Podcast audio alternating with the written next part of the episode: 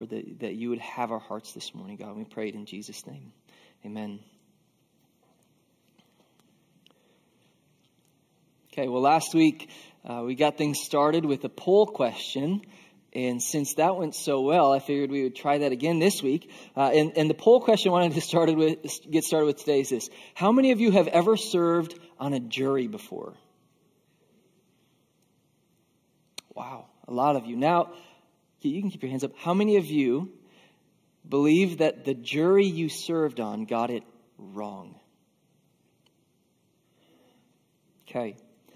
Well, about 14 years ago, right after I bought my first house, uh, I was summoned to serve on a jury. I got called in and I, I, showed up for jury duty and I actually got picked to sit on a jury, so I don't really know what that says about me.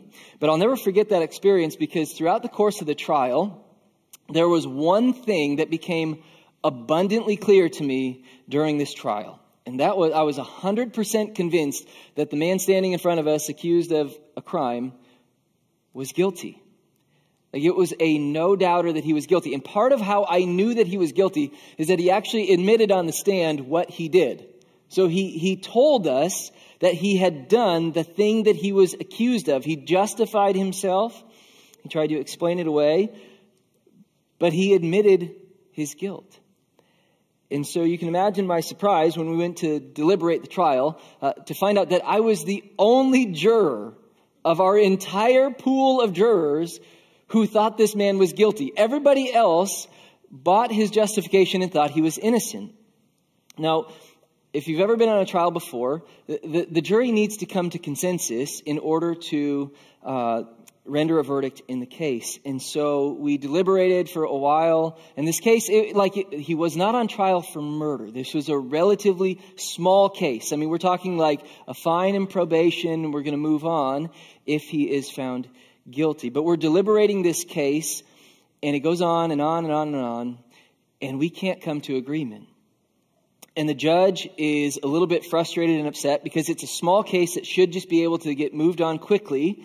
But by the end of the night, we can't come to a consensus. And so he sends us home with orders to come back and make a decision in the morning. We all come back, and I'm still holding strong. I'm like, he's guilty. He told us that he was guilty, he told us what he did. And yet, still, all the other jurors wanted to de- declare him innocent. And we continue arguing for hours and hours. And the judge at this point is pretty frustrated with us. He wants us to make a decision and move on. And he believes that we can. And my fellow jurors are furious at me because they just want to go home. Like they don't want to be here anymore. You get paid like $25 a day for this. And I don't want to be there. I'm like a 22 year old kid and this is a small case and I'm like, I want to go home. And so finally, after two days of holding out strong, I finally just said, you know what? If you want to declare him innocent, that's on your hands. We found him innocent and we all went home. Okay? Now, please don't shame me for this. Remember, I was a 22 year old kid. but have you ever been in a situation like that? Where you faced that kind of pressure? Well, that's the kind of pressure that Pilate is dealing with in the trial of Jesus. Except this isn't like a small case. It's not a fine and probation that we're dealing with. It's a man's life. It's Jesus' life that's at stake. And Jesus has a whole lot more riding on this. And Pilate has a lot more riding on this. And the crowds have a lot more riding on this than some small case here in Des Moines, Iowa. And the screams of the crowds and their pressure, it's incessant. They will not stop. And the truth in this situation, the, the truth of, of of the case, that is not unclear. But the pressure and the demands for Pilate to cave to that pressure and abandon truth is incredibly strong. That is the scene in Luke 23 that we arrive at. And, and this is how, that, that incessant pressure of the crowds is how we arrive at a place where in Luke 23 we're going to see Jesus sentenced to death, even though Pilate, the judge, is utterly convinced of his innocence. And we're going to study this sentencing of Jesus through the three major themes that show up in the text the innocence of Jesus, the irony of Barabbas, and the iron will of God. Those are the three major themes that are woven throughout this text the innocence of Jesus, the irony of Barabbas, and the iron will of God. And the place we're going to start is by looking at the innocence of Jesus. And we start there because of all of the themes that are in this text. This is the one that stands out above all the others. This is the most glaring theme in Luke 23. The innocence of Jesus, it almost suffocates the rest of the text. And we've got to remember our context here. We said last week that the real trial of Jesus, it has already taken place before the Sanhedrin, the Jewish ruling council, the Supreme Court of the land. The real trial of Jesus, it took place early in the morning of his arrest before the Sanhedrin. And in that real trial, the accusation was blasphemy, that he was a man who lifted himself as equal to God. The guilty verdict was rendered, and from that point on, Jesus really was a man condemned to die. But instead of stoning Jesus, which is what the Jews did to execute prisoners, they make a, a risky move. See, stoning will not do. They want Jesus to be crucified. And so instead of executing Jesus, they shift the trial to the Romans, to Pilate and to Herod, because Romans, they crucify people. And they want Jesus to be crucified to suffer and to be made an example.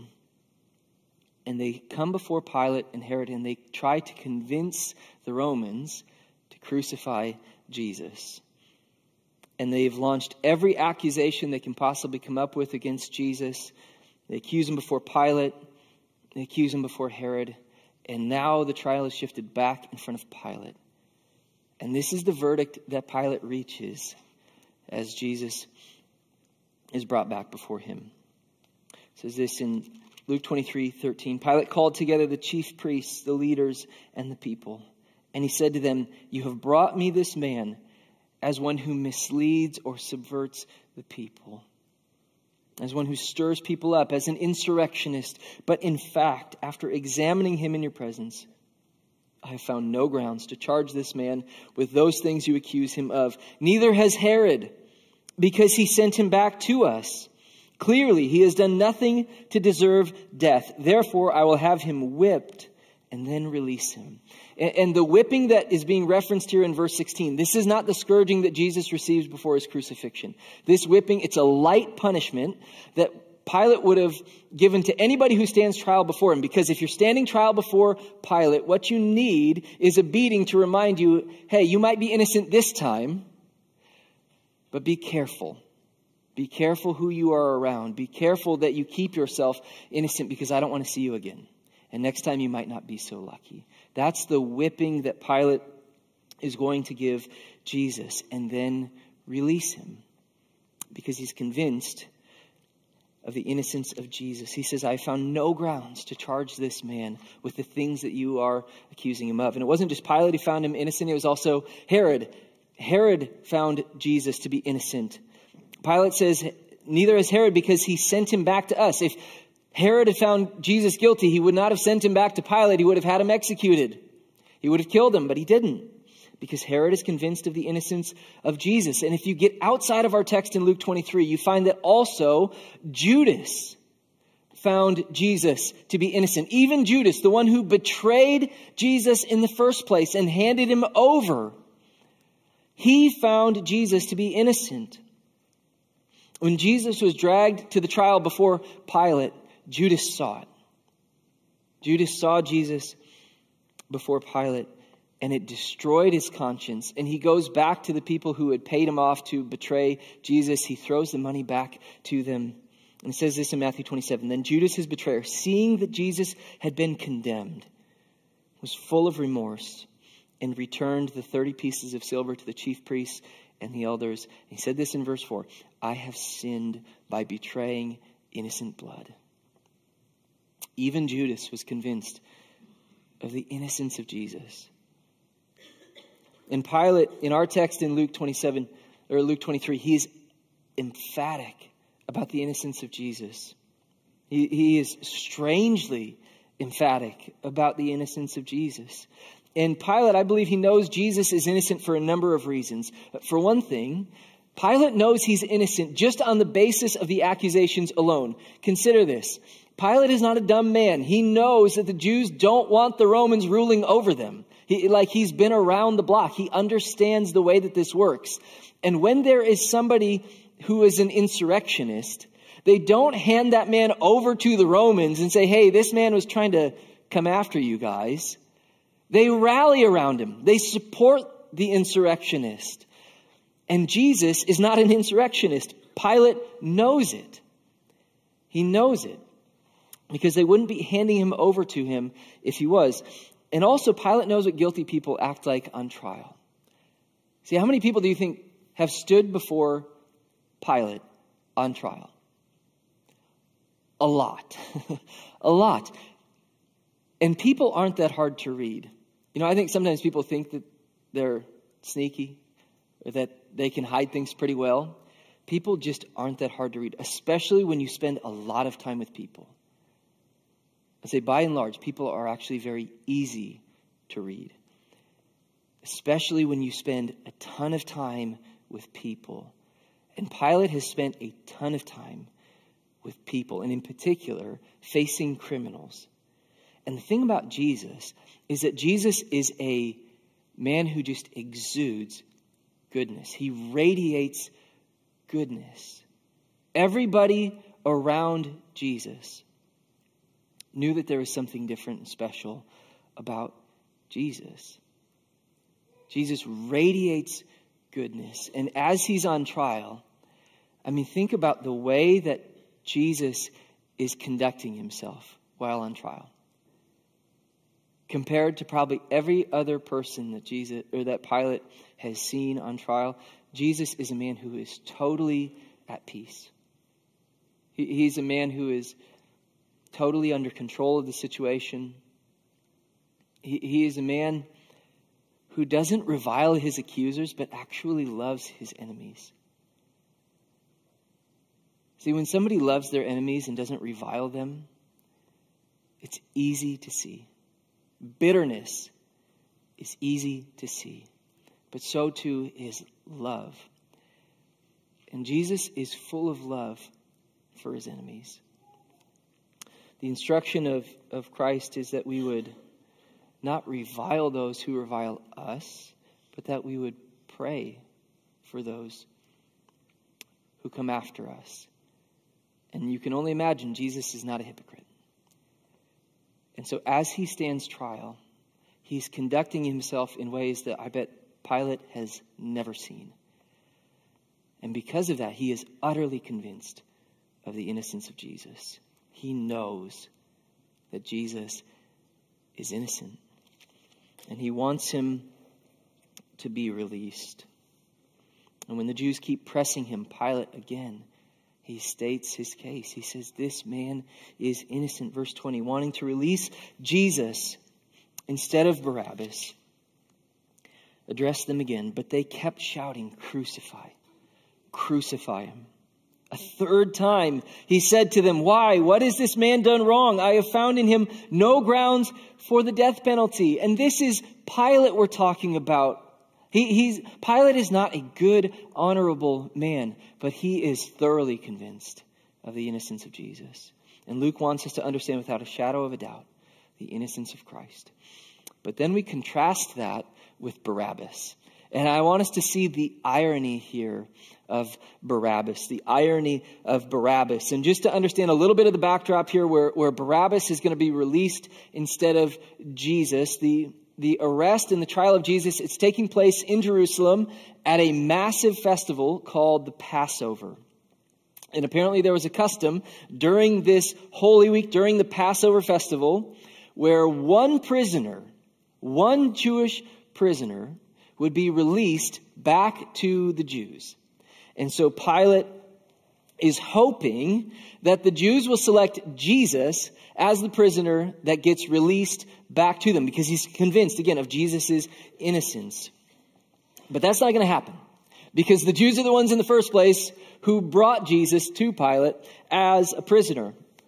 And so instead of releasing Jesus, the Jews all demand that Pilate released a man by the name of Barabbas. Okay, and we don't know a whole lot about Barabbas, but we do know this Barabbas is the anti Jesus. Barabbas, he is the poster child of not Jesus. And this is the irony of Barabbas. For all the accusations of the Jews that came against Jesus, the one that they press the most in front of Pilate is that Jesus is an insurrectionist, a man who stirs up the crowds, who stirs up the people, and is lifting himself up in order to oppose Rome. Now, Jesus is a lot of things, but Jesus is not an insurrectionist. But do you know who is? Barabbas. Barabbas. Barabbas is lit, like he's literally in jail because he was an insurrectionist. Someone who stirred up the people for rebellion against Rome. And you know what else he's in jail for? Murder. That's what it tells us in verse 19. Barabbas, he stirred up the people in rebellion and he was a murderer. So you have Jesus, the giver of life, the one who literally raised Lazarus from the dead the one who traveled all over the country healing people. And you have Barabbas, the murderer, the taker of life. And you know what's crazy? The Jews want the murderer back in their community, not Jesus. They would rather have a murderer in their temple than Jesus. They, they would rather have a murderer spending time with their kids than Jesus. And the question you got to ask is this Why would you want an insurrectionist murderer in your community, in your temple, in your home, rather than Jesus? Why would you ever do that? Well, we know jealousy played a big part. They were jealous of Jesus. They hated him in their bitter jealousy. And we got to be careful about what jealousy can do. But here's the big principle that I think is driving all of this forward. The reason that they wanted the insurrectionist murderer instead of Jesus is that Barabbas, the insurrectionist, he scratched the desires of their flesh in a way that Jesus utterly refused to. So they were willing to accept Barabbas the murderer. Barabbas the insurrectionist gave them something they wanted. So they were willing to accept Barabbas the murderer back into their community, into their temple, into their homes. And here's what we mean by this in their flesh, the Jews, they actually wanted exactly what Barabbas could offer. They, they wanted insurrection. They wanted power and control and more freedom than they had under the Roman rule. Barabbas offered something that their flesh craved. They did not want somebody like Jesus who just kept pressing into their sin and seemed utterly unconcerned with their desire. See, they wanted somebody like Barabbas. They wanted somebody who was going to give them what they want. They wanted somebody who was going to scratch the itch of their flesh and their fleshly desires. And when Jesus does not gratify the desires of our flesh, our impulse often is to go looking for someone who will, even if it means bringing the murderer into our home or bringing the adulteress into our home. You see, this is the way that sin works in us. Okay, James 1 says this Each person is tempted when he is drawn away and enticed by his own evil desires, fleshly desires. Then, after desire is conceived, it gives birth to sin. And when sin is fully grown, it gives birth to death. Sin is like inviting a murderer into your home, it's going to kill you. That's what sin is like. And I don't think people are generally self destructive. So why do we do it? Because sin promises to meet the, the demands of our flesh. Sin always promises, sin always appeals to the desires, the cravings of our flesh. Think about what your flesh desires. Do you know yourself very well? Do you know what your flesh desires? Think about what your flesh desires. And see, one of the hardest things in the world is to say no to the desires of our flesh. And so oftentimes what we're doing as people is we're like straddling a fence, okay? We are trying to appease the desires of our flesh, gratify the desires of our flesh in ways that won't get us killed. We're trying to scratch the itch of our flesh, but do it in a way that keeps us out of trouble, that prevents us from experiencing the consequence of gratifying our flesh. People are often straddling a fence. And people in the church, Christians, people who call themselves Christians, and even those who genuinely are in Christ. We are not above this. We can have a conscience that's been completely seared to our sin, and we live our lives constantly straddling this fence, seeking to gratify the desires of our flesh, hoping to stay out of trouble.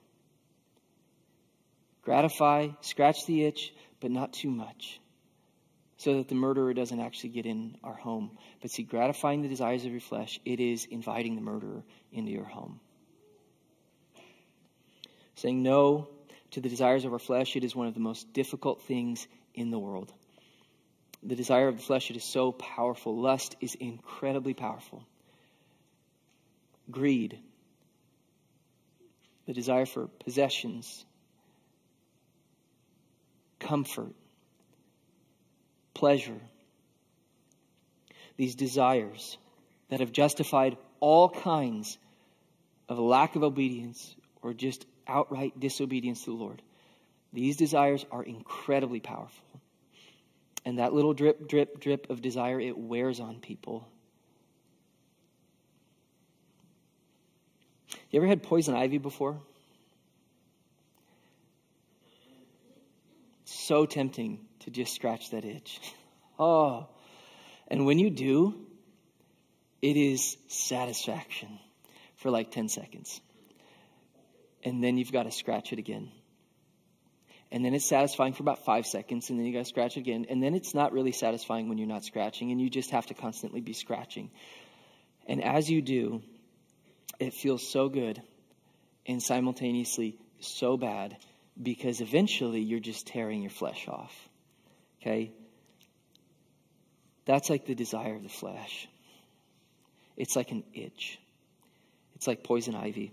And when that little drip, drip, drip of desire is gnawing away at us, feels like that itch must be scratched. And when you go looking to have that itch scratched, you will not find Jesus. The problem is, you will find Barabbas. You will find the murderer who's going to destroy your family, who's going to destroy your heart for God. He'll scratch the itch, but he will destroy your heart for worship. Pornography will scratch the itch, but it will destroy your heart for worship. It will ruin your family manipulation or control, manipulating your kids, controlling your kids, manipulating your spouse, controlling your spouse, it will scratch the itch. But it will gut your heart for worship. It will destroy your family. Comfort and pleasure, social media, living vicariously other people's lives, it'll scratch the itch. But it will destroy your heart for worship food, drink, alcohol. It can scratch the itch, but it will gut your heart for worship. It all comes at a price, and the greatest price is your heart of worship. When we go looking to gratify the flesh, we forfeit real worship in the Spirit. You see, when my heart's not full of real worship for Christ, and when the church is not full of real worship for Christ, what is the issue? is the issue that God is not real? Is the issue that, that God is not good? Is the issue that the worship team just isn't good enough? No. I'm looking to gratify my flesh. And when you go looking to gratify your flesh, you won't find Jesus. Jesus does not love your flesh. Jesus hates your flesh. He loves you. And he wants to give you real life in the Spirit. And you can't sow to the flesh and re- reap real worship in the Spirit. Galatians 6, Paul, he says, Don't be deceived. God is not mocked. Whatever a person sows, he will also reap. That's a terrifying verse. Because the one who sows to his flesh will reap destruction from the flesh, but the one who sows to the Spirit will reap eternal life from the Spirit. And sowing to the flesh and sowing to the Spirit are two completely incompatible things. It is a choice between the two. You can't scratch the itch of the desires of your flesh while sowing to the Spirit. It will not do. That's not the fence that you're straddling. You're either starving your flesh so that you can sow to the Spirit, or you are starving the Spirit and sowing to your flesh. Galatians 5, 6, or 5.16, Paul says, I say then, walk by the Spirit, and you will certainly not carry out the desire of the flesh. They are incompatible with each other. For the flesh desires what is against the spirit, and the spirit desires what is against the flesh. These are opposed to each other so that you don't do what you want. He's saying the desires of the flesh and the desires of the spirit, they are in absolute and utter opposition to each other. There, there is no fence to straddle sowing to the flesh and the spirit.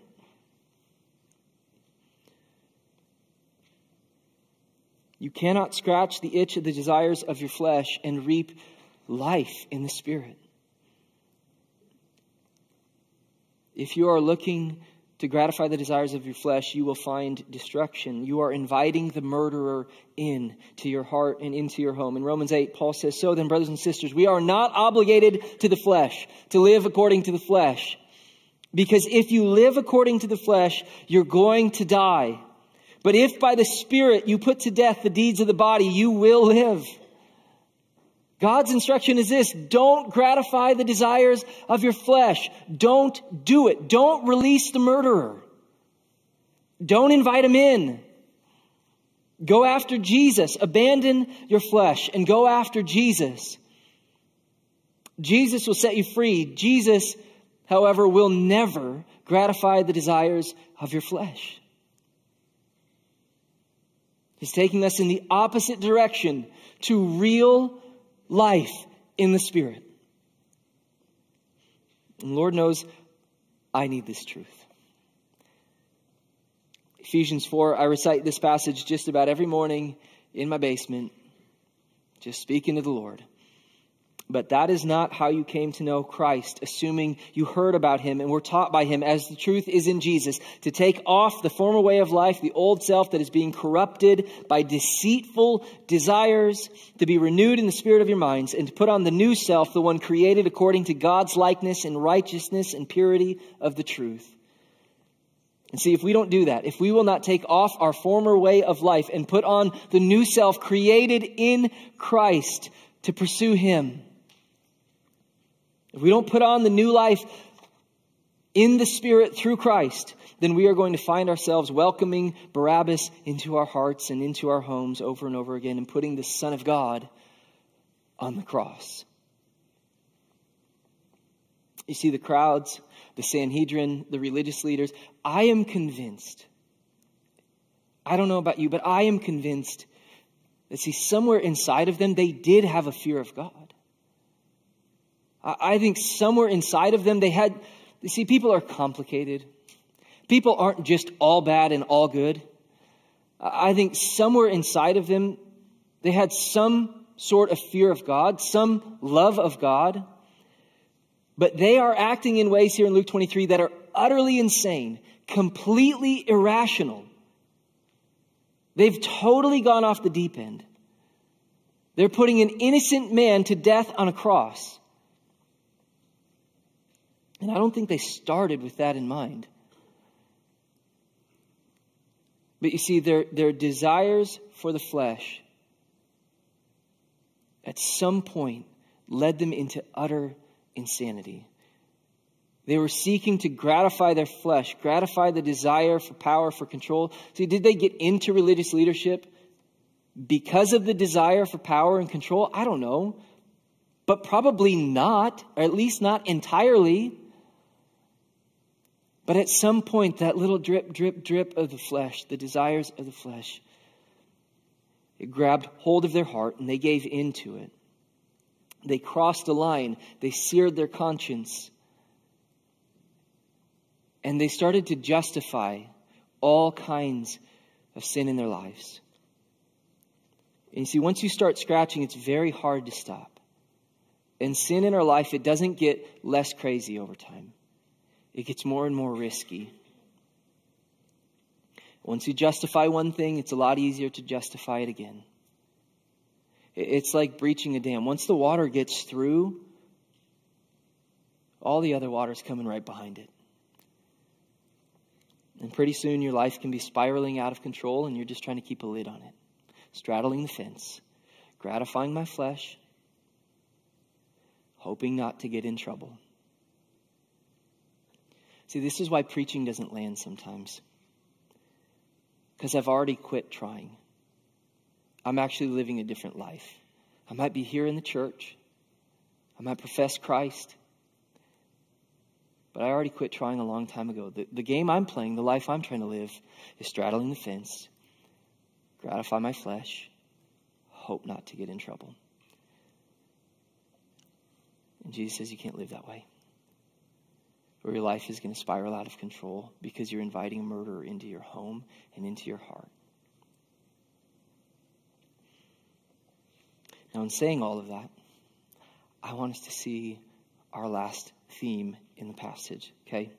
Because even when this scene in Luke 23 looks totally out of control, and even in our lives, we can look at our lives and, and feel like it is spiraling out of control. Even still, we can't miss that in all of this, it is the will of God that prevails, the iron will of God. In everything happening in our lives and in everything going on in Luke 23, we need to see that none of it is beyond the sovereign goodness of our God. I want you to see something in Luke 23. By the time that we get to Luke 23, verse 23, Pilate has already declared Jesus innocent three times. But this is what happens. They kept up the pressure, demanding with loud voices that he be crucified, and their voices went out. So Pilate decided to grant their demand and released the one that they were asking for, who'd been thrown into prison for rebellion and murder, but he handed Jesus over to their will. Three times, Pilate declares, I am handing this man over to the will of these evil, wicked people who are going to crucify Jesus. Three times, Pilate, he, he tells them he is handing Jesus over to the will of this evil, wicked crowd. But who is in control of all of it? Is it really the will of these evil people? It is God who is sovereignly in control over all of it you know, Luke, he wrote about this exact scene again. Luke, he didn't just write the Gospel of Luke, Luke also wrote the book of Acts. And in the book of Acts, in Acts chapter 2, Luke records for us a sermon that Peter preached at Pentecost. And this is what Luke records for us as Peter, he's bringing the people back to this very scene. And the people that Peter is preaching to, some of them were probably part of these crowds who, who thought that they were in control, that their will was winning out here. And Peter tells them this in Acts 2.23 though he was delivered up, it was according to God's determined plan and foreknowledge. You used lawless people to nail him to a cross and kill him, and God raised him up. And this is so important. Pilate handing Jesus over to the will of the crowds, it is real. It is real. That they did have a will, and Pilate really did hand them over to the will of the people. And yet at the same time, God is absolutely and utterly in control of all of it. It is all happening according to God's determined plan. It's like this little window into the mystery of how even in our evil, it all plays out in perfect harmony with God's good, perfect, and pleasing plan. What they desired for evil, God planned for good. And the point is this even when life feels like it's spiraling out of control, you have to understand and rejoice in the truth that there is a sovereign, good God who is always in control, who is always good, who has a plan, who is in control of all of it, and who purchased your forgiveness through the blood of Christ on that cross and who is absolutely willing to give you life through the Spirit by faith in Christ if you are simply willing to come to Jesus. Jesus hates your flesh and he will not give an inch to your flesh, but he loves you dearly. And he will give you life through the Spirit. And I just want to close with one application today, which is this stop scratching your flesh and come to Jesus. If you want life in the Spirit, you can't find it by gratifying your flesh. You have to come to Jesus. I don't know what it is in your life. I don't know what it is for everybody here. But if you are gratifying the desires of your flesh, flesh, whatever that little drip, drip, drip of desire is that is gnawing at you, lay it down and come to Christ. Go to Jesus instead. Go to Him in faith, and He will give you life through the Spirit. He will restore your heart of worship through the Spirit even as your flesh is starved.